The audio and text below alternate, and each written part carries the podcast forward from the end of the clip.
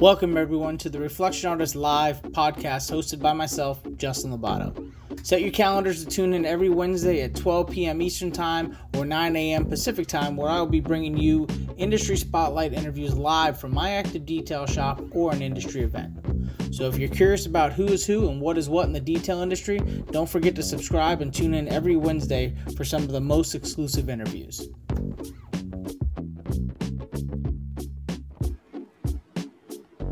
Okay, we are now live on Facebook. So it is November 18th, Wednesday. This is our fourth episode of Reflection Artist Live, and we have our special guest with us, Brian Crosby. Uh, he is out of Atlanta, Georgia. Uh, he is the owner of Detail Link, and he's been in the industry for 28 years strong. Uh, he's a huge influence in the industry, especially amongst uh, distributors and storefront, and he has huge success with that, which we'll dive into later. Um, but just to give you a quick background that I'm sure he'll reiterate, but again, 28 years in the industry. Um, he started doing this when he was 15 years old, out of high school. Uh, he has, you know, two years of ownership of, of doing mobile detailing, going into, you know, the, the car wash side of things and just understanding the ins and outs of how our industry works from different platforms of detailing. Um, and he, has been on a route truck for years. I mean, he has all those different areas that he's covered and, and getting the experience at a level that not most are able to, which is really neat. So his feedback is uh, huge in regards to value of what, you know, his experiences are. So uh, thanks, Brian, and uh, welcome. And uh, why don't you give us a little rundown on, on more involvement of your history and what got you into detailing starting from that, that age of 15 when you were just a youth getting into this? Well, hey, thank you for inviting me. I'm really honored. Appreciate it very much. So, um, yeah, I started at a car wash when I was a uh, freshman in high school. It was like the place to work at. Um, from wiping off cars, prepping them. Uh, eventually, they moved me into being the ticket writer, so I sold all the services. And the detail shop literally was the two bays off of where we rode all the the cars coming into the car wash.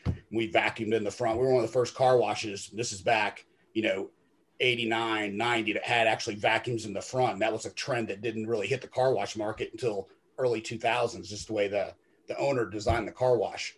So hey, you were you were ahead of the game if you had vacuums on site during that time. Well, yeah. So I mean, this was a traditional like 120 foot, you know, Sonny's tunnel at the time. Um, you know, where we're hand prepping wheels and we loaded it onto the track, and then the car would send through. We'd go through the dryer, but we still wipe it off, wipe up the door jambs, vacuum it, windows, tire shine, traditional full service car wash. But when they stuck nice. me as a ticket writer, I liked it. I made great commission money as a ticket writer, but I was next to the detail shop all the time. It was very intriguing. I was always looking around the corner. what magic's going on yeah, back there, well, right? going on there? That's where the cool kids work. So um, that led me to ask more and more questions about what was going on there. And then the guy that was in there, uh, the guy's name was Dorian at the time, and he brought me in. He was, you know, middle-aged guy, been doing it for 20 years, and we're in there running the, you know, I call them the door weights now, the gem orbital polishers, the 18, 15 pound gem orbital polishers. That's what I started on. And, uh, and then he showed me, yeah, the, the, the, the yeah. I literally have one propping open my door right now. It's, yeah. Who um, needs a shake weight these days when you got a gem orbital polisher, right? Yeah, uh, exactly. So, um, you know, he kind of during slow periods, I'd run in there like, "Hey, what can I do to help you?" And uh, you know, that led me to learning all the stuff about detailing the way he did it. And he came from a dealership background and ended up working in this full service detail shop at a car wash in the town I grew up in. So I just, I just watched. It was intriguing. I wanted to do it. And that led to me being in the detail shop um, my senior year of high school, working there after school and um, during the summer months. And then basically, when I got out of high school, I was that kid that knew wasn't going to do well in college. I would have either drank my way through it or uh, partied too much and gotten kicked out.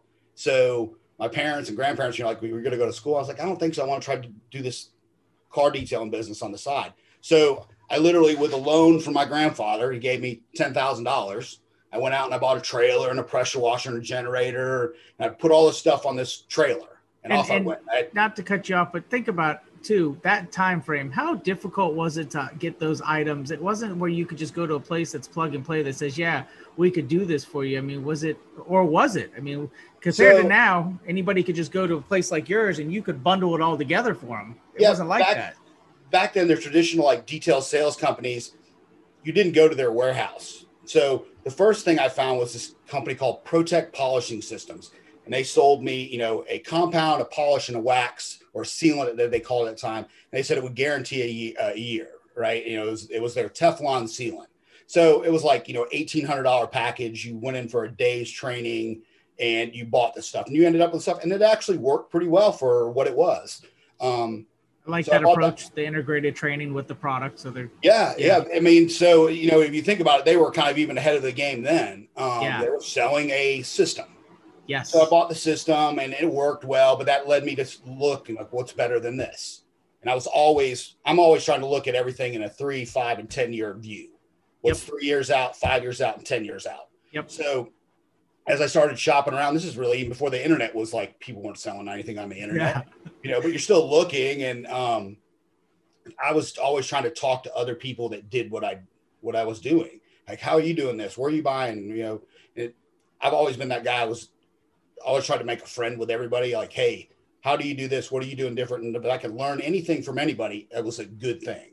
So I did the de- or the mobile detail thing was quite successful. I literally I handed out flyers at my dry cleaners that my girlfriend worked at the time. So she had flyers up front. So all these soccer moms would come in like, oh, my car cleaned. He'll come to my driveway. And within six months, it led me into making a contact with a used car manager at a car dealership. He's like, hey, Brian, I'll clean, you know, I'll pay you to clean my cars. I was like, great, steady, you know, wholesale revenue. It's going to pay the bills. So I ended up sharing a building with a used car dealer. Um, at the time, he was like a high-line wholesaler. So I got his cars, and then several other wholesale dealers were sending me their cars. So what started off as a one man operation, I had four employees like almost overnight cleaning up. We were doing anywhere between six and eight cars a day. But this is oh, wow. You know, wholesale work. You were getting like a a hundred to hundred twenty-five dollars a car. It wasn't anything great, but you were still working on the car for four or five hours. And I was splitting. Um, I was paying my employees like a flag time, fifty percent of whatever the car paid, and then I was covering all the expenses on the other side. So, a year and a half into doing that, I was just felt overwhelmed. I was 20 years old, you know, I just turned 20, and I was like, "This is not for me." And I was literally, I was watching all my friends off at college, having a great time partying. So, um, I had a guy approach me about buying my business. I sold it. Oh, thinking. I was going to go, thinking I was going to go to college, um, and I didn't. I ended up hanging out with one of my buddies down in Florida. I blew the money in about 90 days that I got. Um, Damn Florida boys. Yeah. Uh, between offshore fishing and nightlife, you know, the money I got from my business, it lasted me about 90 days. So, uh, where'd you go? Fort Lauderdale? Yes. Uh, I, I, I, came home pretty much uh, hmm. broken, busted.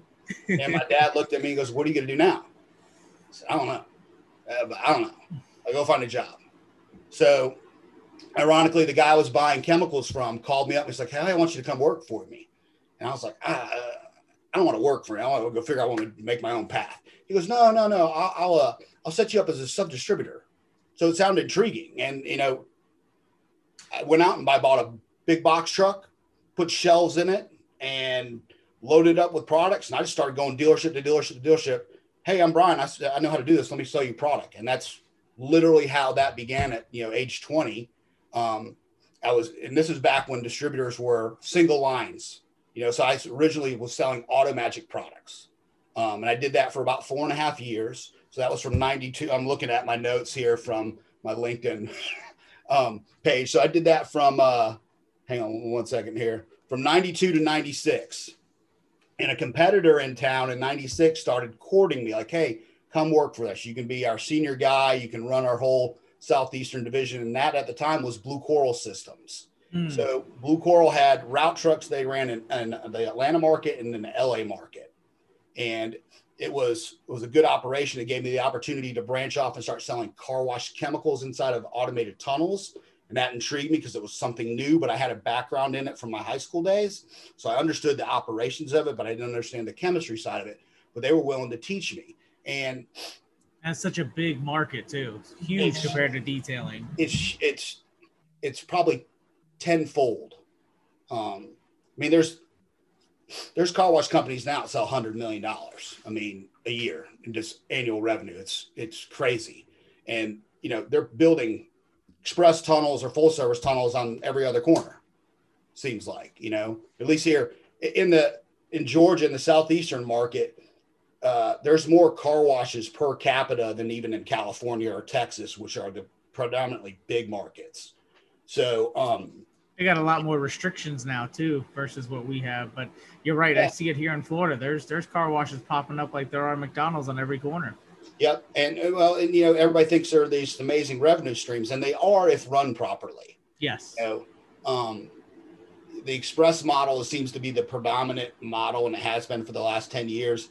Small amount of labor, um, you're not getting a high revenue ticket per car, but you're getting a monthly club member and there there are these express washes that'll have six and seven thousand members, but at thirty five or forty dollars a month, on the first of every month, you're a couple hundred grand, you know, right off the rip, and it's. You know, I use an express car wash. Uh, I live in. A, I, I joke with people. I live in a reality. I got three kids at home, so um, the idea of hand washing my car and, and my driveway. I, I, just don't have time for it. Um, yeah, I remember you mentioning that to me, even in your testing with with coatings and things like yeah. that. You're putting them on those same vehicles that you're running through to know, hey, this is pushing the envelope, but it's working. well, I have this philosophy about coatings. I think coatings are, you know, obviously they're a great thing, and people have to decide: are they a coating purchaser because it's the ultimate protection, or are they ultimate cleanability? So I want a clean car all the time. I'm that guy that rides through my express car wash three or four times a week. It's down the street from my house. You know, it's $33 a month. I have a coating on it. I'm willing to correct and recoat my vehicle every 24 months because that's about the time frame that I see where the car wash is really leaving marring or wisping behind. Um, that's where I see like, all right, that's the point where I'll repolish it and recorrect it. But what I've found is with the coatings, and using it that way, all the damage is in the coating. It's not necessarily in the clear. And you're as you're compounding off the coating that you've put down, um, you got fresh paint again. You just recoat it, and then as you ride through the car wash, the damage is being taken by that barrier of the coating, and it's the sacrificial layer. So that, that's how I view the coating world. I mean, there's the guys that sell coatings, and you know, I'll give you all these years of warranty, and that's great. I'm not knocking that. I think it's a good thing. But I'm that guy that uses like, hey, I want my car to be clean. The car cleans easier, faster. And I've always done two math equations with people. If you paid a mobile detailer to come wash your car and you wanted your car cleaned regularly, how much would that mobile wash be? 50, 75 dollars? Well, if you had that done once a week times four weeks, okay, and then you times that by 24 months, it's expensive. And then you add a correction and coating on top of it.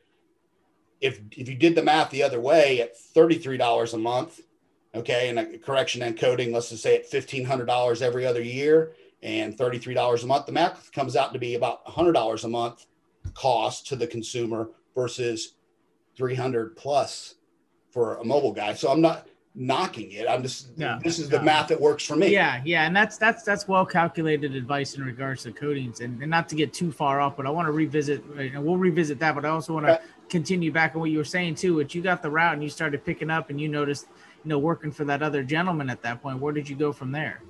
So um, I got recruited away and, and, went to work for Blue Coral Systems. Um, there was about 80 guys of us in this company all across the country, and there was 10 of us inside of a group that were the detail group okay, basically five that were here in the Southeast and then five that were in the uh, Southern California market. So we always collaborated. And um, I mean, I'm still friends with a lot of these guys today. Um, Cheeto now works for Meguiar's. He's a corporate rep for them. One of the other guys that's out there, his brother Roman, is still uh, a ZEP vehicle care rep. So he does car wash. Um, the guys that I dealt with here on the East Coast, they're around. They're just doing other things inside the car wash market. So we all kind of grew up in this market. Um, so I spent basically almost 11 years at, e- at Blue Coral, which was purchased by Ecolab. So big, you know, Fortune 100 company yeah. bought bought this, you know, little fledgling car wash group. Okay, and in Ecolab's world, if you weren't a hundred million dollar company, you were considered an experiment which sounds crazy. Um, you know, you, you, think about it, but they had 13 different divisions. They were in anything from institutional, janitorial, water reclamation, cleaning, multiple. They had their fingers in everything. You know, if you were in the military, your clothes were washed with the Ecolab soap. If you went to McDonald's, you saw Kay Chemical, the hand soap. That's Ecolab. They're in anything you can imagine. They own it, and they were very good about buying companies, leaning them out, making them more efficient. And then if they liked them, they would keep them, and if they didn't, they would sell them off. So they eventually, after I left, sold that company to Zep, and it's now Zep Vehicle Care Division inside of Zep. And I'm still a distributor for them to this day. So I left um, uh, Ecolab in 2006. Um, I basically I was I was kind of the corporate life wasn't for me. It was it was good while it lasted. I loved it. They taught me a ton of stuff. Yeah, yeah. yeah it ran its term. You absorbed the knowledge. Yeah, and it was just time for me to do my own thing. So I literally uh, I went to Fidelity. I, I cashed out hundred thousand dollars out of my 401k. Um, that was humbling because they I said I'm here to get this money out, and they handed me a check for fifty six thousand dollars. I was like, "Where's the other?" So taxes and uh, you know ten percent withdrawal penalty. Ah, the penalty. Ah. Yes. So uh, I walked out of there like, "Damn, out my money." Um, so I basically I started a company. I went and bought QuickBooks. I got a computer. I knew how to sell all this stuff. Running my business became then my Achilles heel. I had to that's where I struggled, man. In my business, it went from nothing to fifty thousand dollars a month overnight because all my old customers like, well, we want to buy from you, and I was competing against my old company. Just I took ninety percent of my book of business in ninety days. Damn. And, and, and, and then it grew and grew. And I added another truck in six months and hired a buddy and we were just moving, we were rolling. I, I went $100,000 in credit card debt, keeping up with my receivables and my inventory.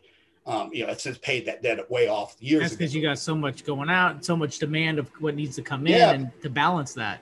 Yeah. So, I mean, I literally, I, the, the 56,000 I started with, okay, that was initial inventory, operational money, and stuff like that.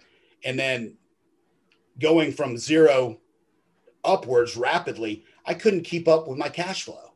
Yeah. And so it was like credit card after credit card, buying up inventory, you know, and, and two years into it, we're clicking along, we're selling, you know, 80, $90,000 a month.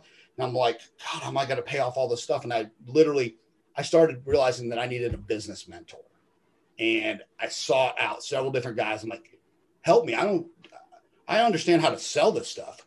I need help running my business. And that relationships that I, you know, sought out, they, they helped me even out, straighten out everything I was doing, make myself efficient, teach me the stuff I didn't know that I should have learned in school, but I didn't go. So, yeah. um, you know, school hard knocks. I've, I've lived through it. I feel like I got a PhD. Um, and, uh, you know, it was, uh, totally the best learning experience I could have ever had. Um, one of the guys is my business mentor now. He works for me. He's retired. He comes in and helps run my administration stuff. And oh, very nice. Does it does it a couple days a week. And he was retired for about four years. He was bored. He says, "I can't play any more golf. I'm gonna work for you." I was like, "I can't afford you." He goes, ah, "I don't really care. Just I'm coming to work for you." So he works for me and helps me out. It's like greatest blessing I have. Oh yeah, relationships you know? are everything, right? Yeah. So um, that's where I'm at now. So now my business is uh, 14 years and eight months old. It'll be 15 years in April this coming year. Um, we're going we're strong. We're growing every year. Obviously, 2020 was kind of a April, May, we're you know kicking the nuts. Yeah, I think everybody had that. Absolutely.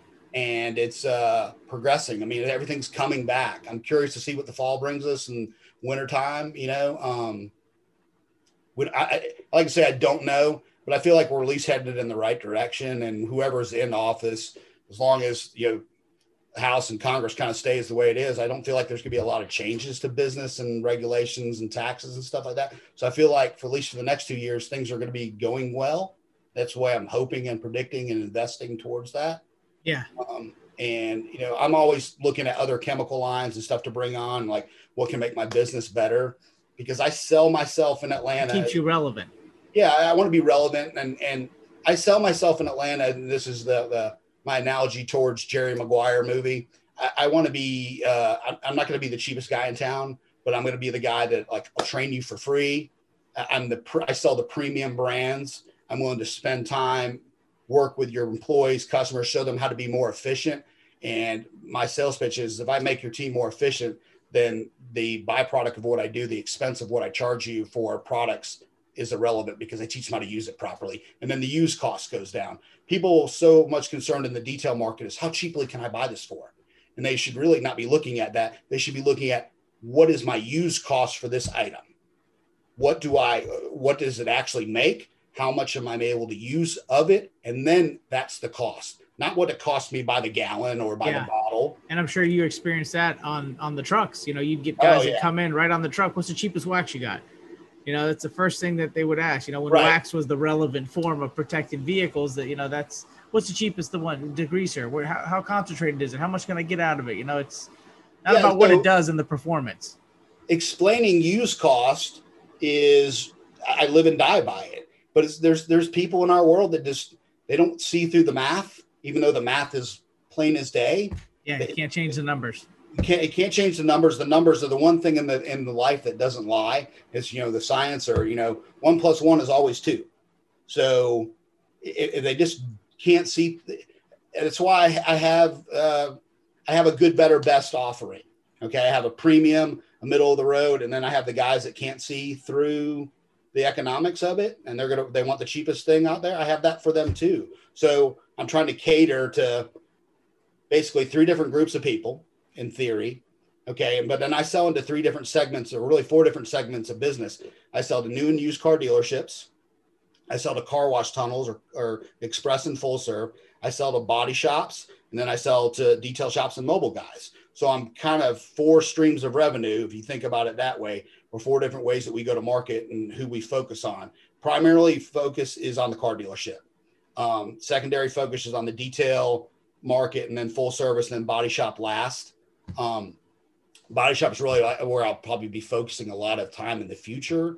Um, I feel like people that sell paint skip right over the detail stuff. And it's something that I've learned. And then, you know, we're even going off and selling into other industries now. I sell to a lot of funeral homes. Shiny caskets? Shiny, well, not only shiny caskets. Um, have you ever seen a dirty hearse? No, not really. If there were ever a, a sideline community, this is going to sound crazy inside the detail industry. People that run funeral homes are diehard uh, car clean guys. They they love it. You know that they actually do it during their downtime. You know, one their of my price, their prices must be killer. Well, I have a close. I, I've made really like one of my close friends that I've gotten to know over the last couple years he owns and runs a funeral home. And I, I went back with in the garage where they stored everything. He's got you know a wall vacuum system mounted up. He's got buffers. And I where'd you get all this stuff? He goes, he goes, what do you think I do when I'm not, you know, embalming bodies or running funerals? I gotta have something to do, and this is the best way to kill my time. And all his cars look good. But he nice. was buying his stuff at Pep Boys or AutoZone. He based on know. the recommendation of the counter that counter guy. That, yeah, yes, and, and, so when he met me, he's like, you know, I was trying to explain. He goes, oh, I want to buy stuff from you. Where's your place at? And then that he, that being a close knit community too, he started introducing me to all the people. It, just like detailers all know one another, mm-hmm. that industry they all know one another. I mean, there's basically a funeral home if you think about it in every town. All those guys know each other. They're part of their own associations. So it's just you know it, it's turned to be like you know this crazy revenue stream that I never thought would be there. It's just different places, and then trying to sell you know products to fire departments or municipalities. Uh, those guys all have fleet vehicles. Yeah, and they're all keeping them clean. Like uh, Georgia State Patrol, I sell to them here. Um, they regularly have prison detail guys out there cleaning their cars up. They buy soap, tire dressing, and all purpose, and they buy it all the time. So yeah, that makes sense. I mean, those especially at the fire department, there's a lot of downtime in making sure that yeah. they take care of those um, all their vehicles. And well, I know you've seen this. How many guys are in that line of work are detailers on the side? Absolutely. Every firefighter I've ever met has a side hustle. Oh yeah, oh yeah. So, I mean, so now with with your um, with your business, how long have you had a shop, or did you start with a shop, or how did that work when you were, you know, with your current with Detail Link right now? So originally, um, I started my my warehouse was in my garage at my first house, and uh, three weeks into it, I, I, couldn't keep anything more in my garage or my basement. I was literally stacking pallets outside my garage, and my neighbors are like, what, "You know, what's going on over there?" So, um, my best friend is a car dealer, and he had a warehouse, and he's like, "Hey, you can, you can put stuff in here. I'll help you out." Well, a month later, I'd taken it over and I was like, I'll just pay the lease, you know. And he was very generous to do that. It was still in his name. He was trying to help me out. So I stayed in this warehouse for about uh, 15 months, outgrew it. Um, and then I got my first warehouse. It was like 3,000 square feet. And we went in there and we painted the walls. And I, I bought one section of pallet rack. And, and I bought a, a motorized uh, pallet jack that would lift up three tiers and you know put pallets up and I, I, I, I, thought I'd arrived. I was like, oh, this is the greatest thing ever. Um, so over the years, we pallet racked that place out and, and I couldn't do anything more there. And let's see, about three and a half years ago, I moved to an adjacent building inside my com- complex. It's uh, 6,000 square feet. So I now have a full fledged retail storefront. And then I have um, about uh, 5,000 square feet that's dedicated to warehouse and then I built out a training studio. So very nice. Um, you know, everything, all the tools are there. You want to you want to buy a tool from me. First thing is, hey, I'm gonna show you each one. Come in, you can run a flex, you can run a Rupes, you can run, you know, Porter-Cable, DeWalt, rotary. I have them all. They're tools that I own or my loaner fleet. Um, like, hey, test drive each one. Let me show you the some real proper techniques to use them. Um, and I have demo hoods that I've acquired and you know hood stands and they're able to do that and then you know that space is uh it takes up space it's you know about 700 square feet so it's a bay and when i'm not using it i got a, a mobile guy that rents it out from me and he does his coating he really specializes in uh like interior restoration and odor removal that's his kind of niche so he's doing like cigar and uh, you know cigarette odor removal stuff and like specialty stain removals. That's his his thing. So he rents out the bay for me when I don't use it for training.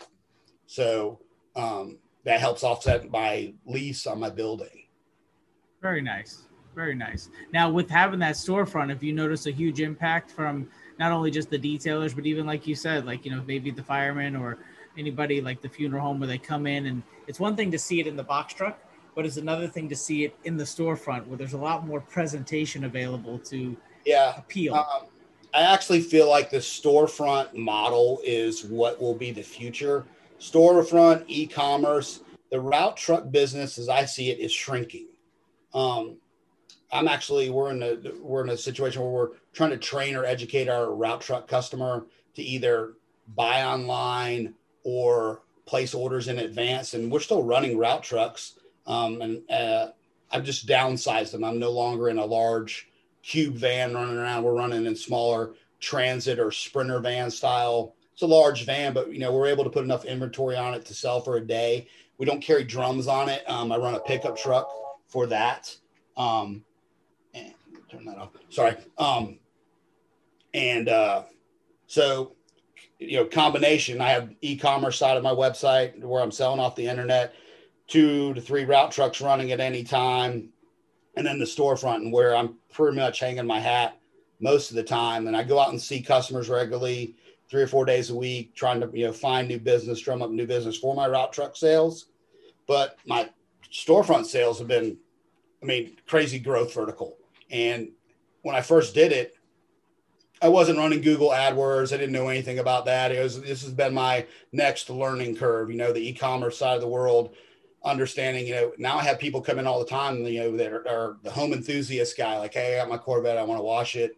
You know, what do I need? I'm like, yeah, you need buckets, you know, grit guards, dirt locks, wash mitts, good soap. You want a foam cannon. I even sell Kranzle pressure washers. And these guys are outfitting their garage, you know, similar. Kudos to Matt Moreman for what he does. You know, he yeah. sells these guys on these dream garages, which are way cool. You know, I just but, had a gentleman that we did a coating for on his brand new Type R that is a huge fan of Matt and following yeah. him, and he's decking out his garage because of everything he's seen Matt do. Yeah, I mean, so Matt was at an event. I was at. We had an event yesterday for a chemical line that's launching here in the U.S. Koch-Chemie.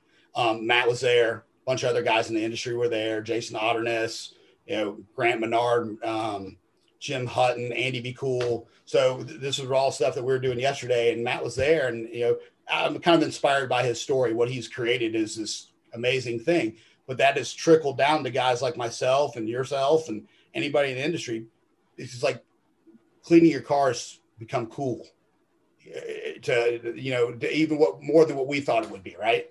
So, um, you know, I, I sell these oddball things that I didn't think I would sell, you know, pressure washers or, you know, five gallon buckets. I have all this stuff, but, you know, I now have guys come in all the time. They're like, Hey, I just bought this new C8. I want to take care of it myself. What do I need? And four or five hundred dollars later, they're walking out the door and they're happy and they're like, got all this stuff. And they're over there, you know, two bucket method and foam cannon washing their car. They're in, in love with it. I'm like, that's, it makes me happy.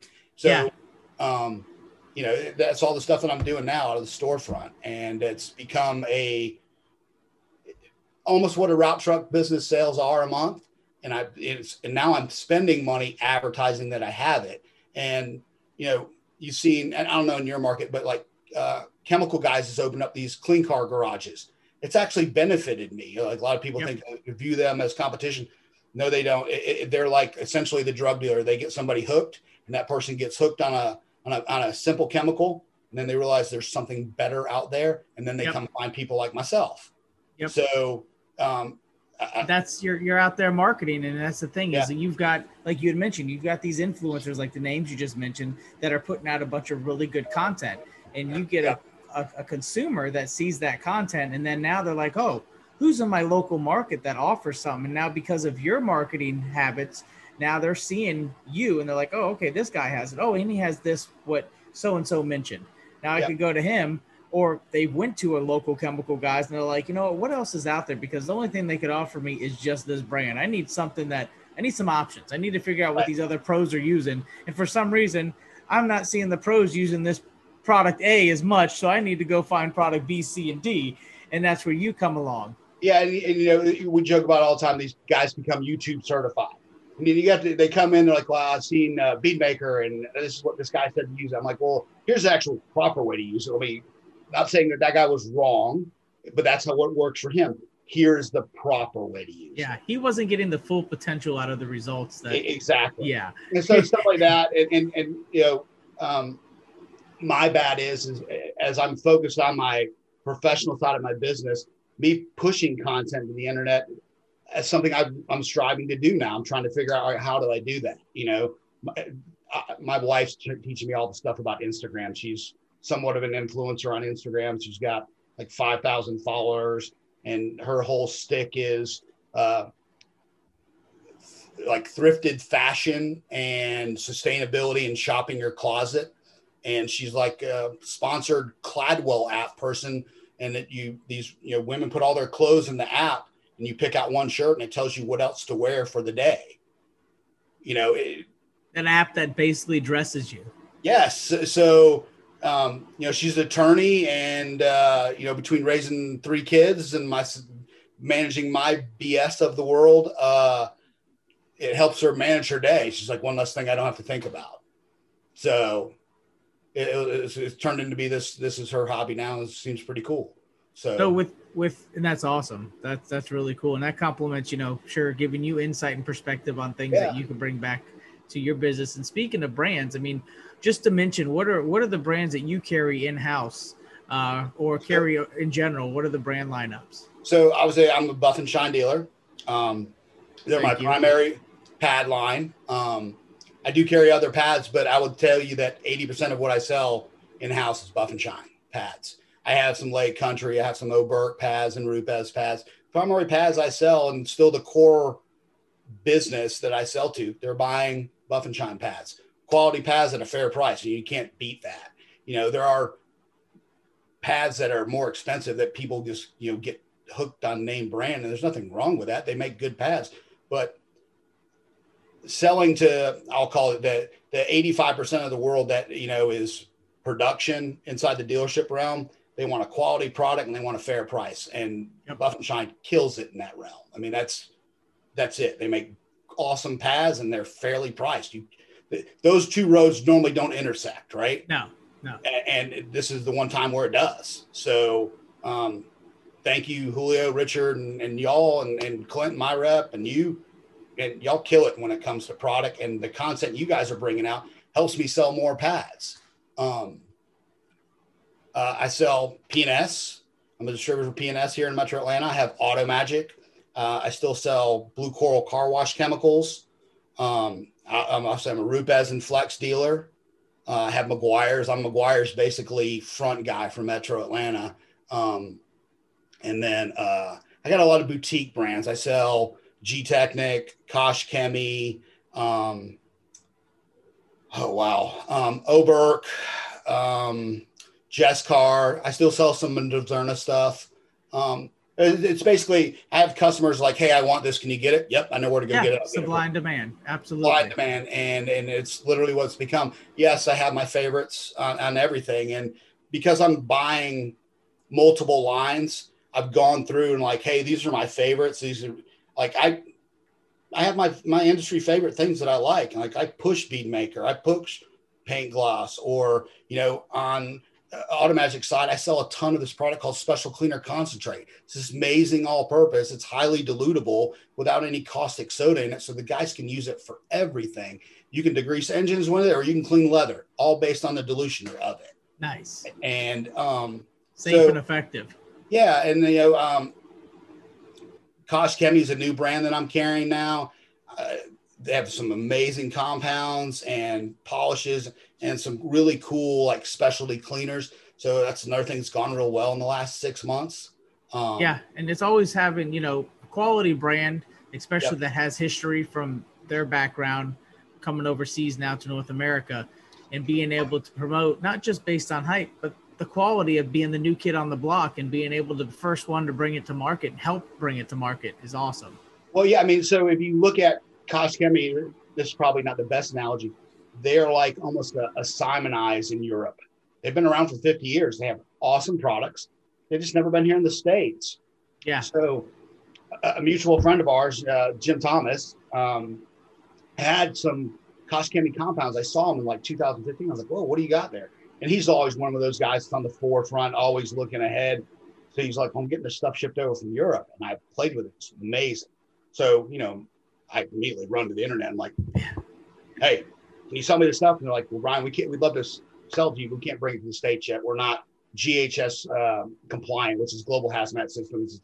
It's how the whole world uh, deals with hazardous material stuff and shipping internationally. So, but they were working through that. And like two years ago, they came to SEMA. We met you know, last year they came to SEMA. Now that now they're a real thing. They're here. Yep. So I was fortunate to be put on as one of their first distributors, and you know, I'm running with it. But I mean, my core stuff that I'm selling, you know, is PNS and Automagic. Those are my two primary lines that I run with, and then I backfill stuff with Meguiar's and and whatnot, you know, and then and special requests and so yeah. forth. Now, with all these brands and the time you've had in the market, with your history of detailing your history of selling products and seeing how the market changes with people's demands and what their interests are going into coatings and revisiting that topic you you covered a lot of good content but you know going into coatings from when you first got introduced to them to where they are now and the decisions you made as a business owner tell me a little bit about that so probably first started seeing coating stuff around 2010 2011 you know being this kind of skeptical cynic at the time I was like, ah, I don't know if that's going to sell because I mean, Justin, my core business is car dealerships, you know, yeah. soap degrees, tire dressing, wax. Um, but it was intriguing. And then, you know, that side of the industry is, it's where the cool kids play. And, and they're like, oh, I, definitely like that, you know? And so I started researching and looking at it, you know, so first things I was seeing was like OptiCoat, you know, when I'd play around with it and I realized that the standard guy couldn't do it there was too many variables and complications that the typical detailer would run against. This is for the educated guy, the guy that's a student that really wants to be in the game. It's a, a you know, they take their craft seriously. Um, and then other stuff started coming on the market and you were looking at it and watching it. And, you know, so about 2015, um, 2014, 2015, I was looking heavily, talking to companies about which product lines I was going to bring in. And um, I was talking heavily with Car Pro, Corey down there, and had a couple conversations. And just so happens that you know Jim was here, and he was a large Gtechniq guy, and um, meeting you know Andy Be Cool at the time, he was kind of repping Gtechniq, and then them hiring Andrew Werkheiser here. Um, it, it, was in Metro Atlanta, so they're going to be based in Metro Atlanta. So them being in my backyard, know, I was like, hey, I want to help. I want to be part of this, and that's how the whole coding side took off for me. So been heavily in it, you know, basically since 2015. Like selling coatings is super cool. Um, and those boutique products and niche things, they have their place and it's it's getting to be a bigger part um, of the future. But I think now that the bigger companies have seen what they probably thought I thought in the beginning, uh, that may or may not take off. You know, they might have been skeptical about it. Now they're like, hey, yes, it's viable business. Yeah. And now they're coming out with coatings and their coatings – I think in the long run are going to come out to be either on the level of performance and ease of application, they're probably going to beat them in ease of application. I think in the long run, I think that the majors will come along and be like, hey, and, and that's just, you know, that's the natural progression of bigger companies yeah, getting involved. It's evolution. It's, a, it's exactly, it's evolution. I'm not saying the boutique companies are going to disappear. They're going to have to do stuff to be on the forefront of staying relevant. Yeah yeah, they're gonna have to do some unique things to make their right. stuff unique and different yes. than what and these bigger box what, guys are. That's where they with. got to where they're at. So I'm like, all right, what's the next step? What are they doing next? And you know, I'm watching, watching what's coming down the pipe. You know, like the big trend, and I see a lot of uh, really serious detailers when they kind of mastered their coding world, they're all diving off into the PPF world, right? And it's all about ticket revenue per car at your shop. PPF is way bigger revenue than correction or coding on top of doing the correction. So you correct the car, you wrap it, and then you code it. And yep. you take a car that, you know, could have been a couple hundred bucks because it turns into be five or six thousand dollars. Yeah. Your, you your know, bottom line ticket gives bottom line ticket, doubled easily, if yeah, not I mean, more. think about think about the evolution of your business.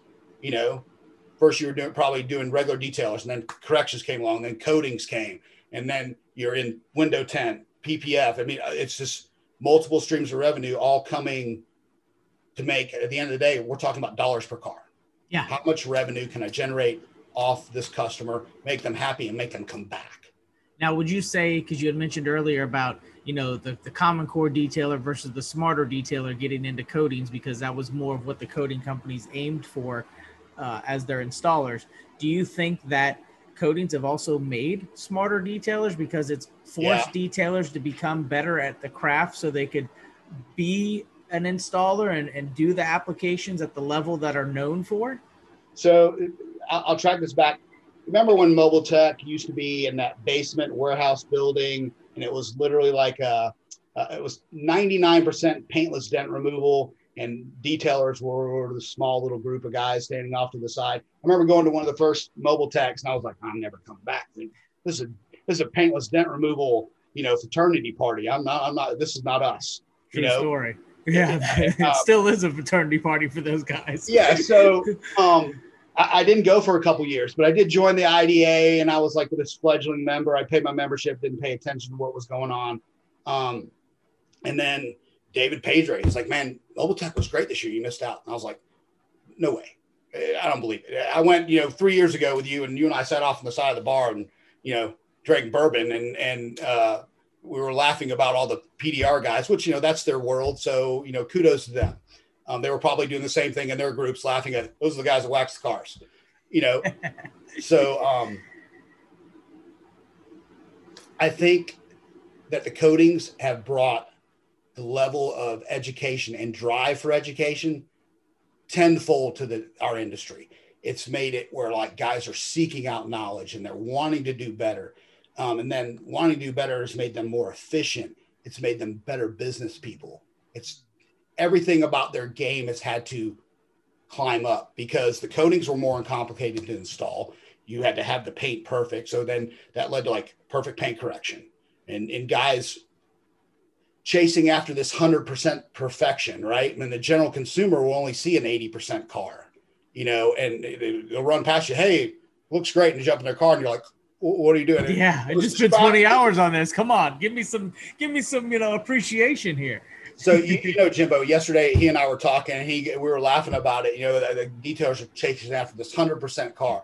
And he goes, you know what? I stopped doing that. He goes, about the fifth time that someone leaned, leaned over on their car and wrote their check to me on the hood that I just corrected and coded and gave me my check and smiled and left. And I was like, he couldn't believe it. So he just stopped worrying about it. And I think that's where guys are at now. Um, guys are getting into the coding world and they're educating themselves and they're, they're chasing after that perfect paint.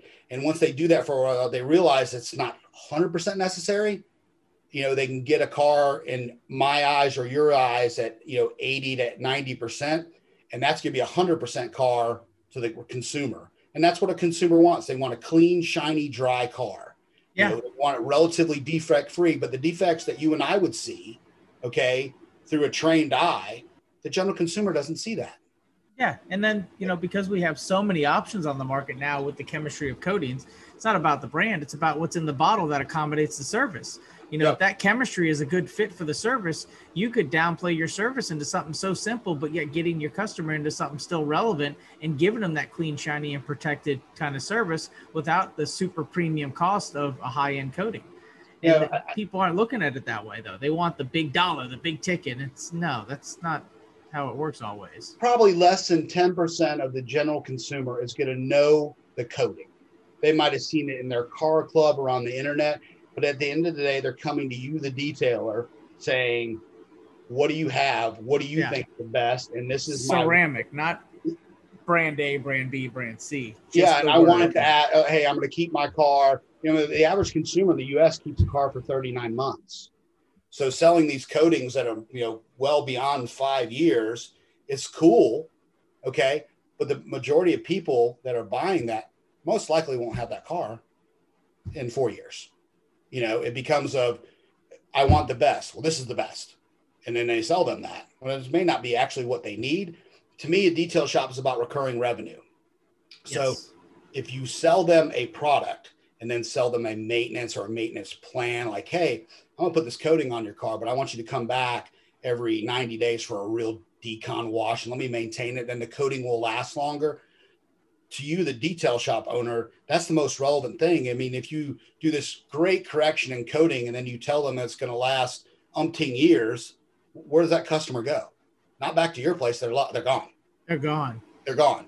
Yeah, so, they're pumping gas and driving and letting yeah, Mother Nature wash they're it. Like they're like, hey, my neighbor, man, I got this stuff in my car last you know eight years, and I'm, I do not have to see my guy anymore. And you're like, where'd all my customers go? That's that. That's that traditional dealership concept in the finance department. Sold you on a paint seal for five years, never have to wash it. Yeah, F and I guys are. uh Not to go down that road, but you know what I mean man, as an example. Yes, yes. Uh, I run against that all the time, you know, and and the traditional F and I offering that a car dealership has is a paint sealant at best, right? Um, we're selling ceramic programs into car dealerships now, but their traditional offering is a, a glorified paint sealant, and they're telling that consumer, you know, hey, you put this on your car, we're to charge you a thousand dollars. You don't ever have to wax your car again. The majority of consumers buying that stuff are so excited that they're getting their new car that day they'll sign anything to get out of that room and get in their car and go home. Yep. And, and, and they're like, they forget that they ever buy it. It's almost, God, and I hate to use the word Ponzi or pyramid scheme, but if you think about it, what's seven to ten dollars more on their monthly payment? They just want to get in the car and go home. Yeah. You know, don't worry about that when they got to start paying yeah, it. And then by the time know, it's too late, they got to pay it. they, they got to pay it, and they, and they, don't. They don't remember it. You know, they were just so enamored. Like, you see my new shiny car I'm about to get? I'm about to go out of here. They're posting it up on Facebook. They don't remember what they're signing. It's like the, the F and I department has become this huge revenue source inside the car dealerships. Car dealerships are selling cars that basically cost holding, you know, waiting on their holdback money is how they really make money on the back end. Yeah, pushing inventory. Yeah, they're pushing inventory. It's about cars across the curb. So they make more money on their CSI score and the residual back end at the end of each quarter than they do on the car new cars are loss leaders. They make money on parts, service, and then used car department. And it's literally the revenue model inside of a car dealership. 80% of it's driven from the service department and then F&I, used car and parts. News cars, they're, they're losing money. And people don't believe me when I tell them that. I know car dealers. We talk about it all the time. Oh yeah. You know. Oh yeah.